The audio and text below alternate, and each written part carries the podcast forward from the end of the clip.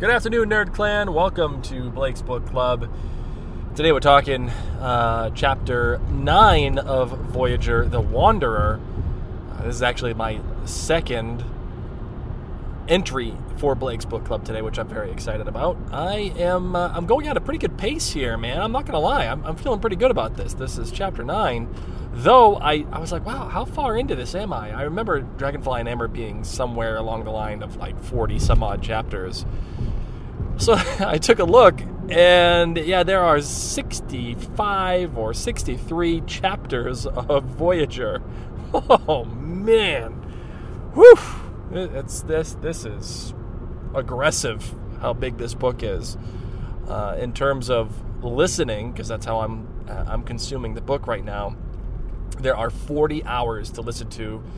So far, I've consumed about five and a half. Uh, so we got a long way to go. We got eight more, eight times the amount of uh, chapters that I've done.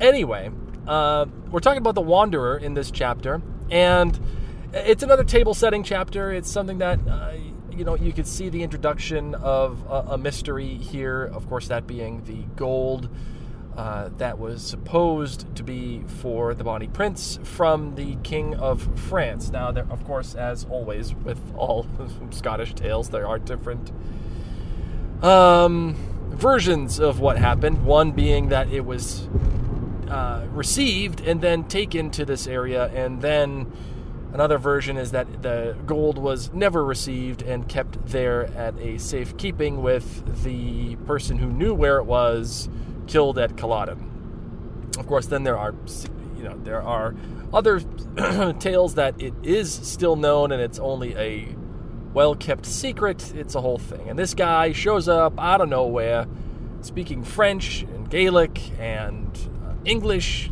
talking about all the different stuff. And I really, really, really love uh, Lord John's reticence at trying to include Jamie.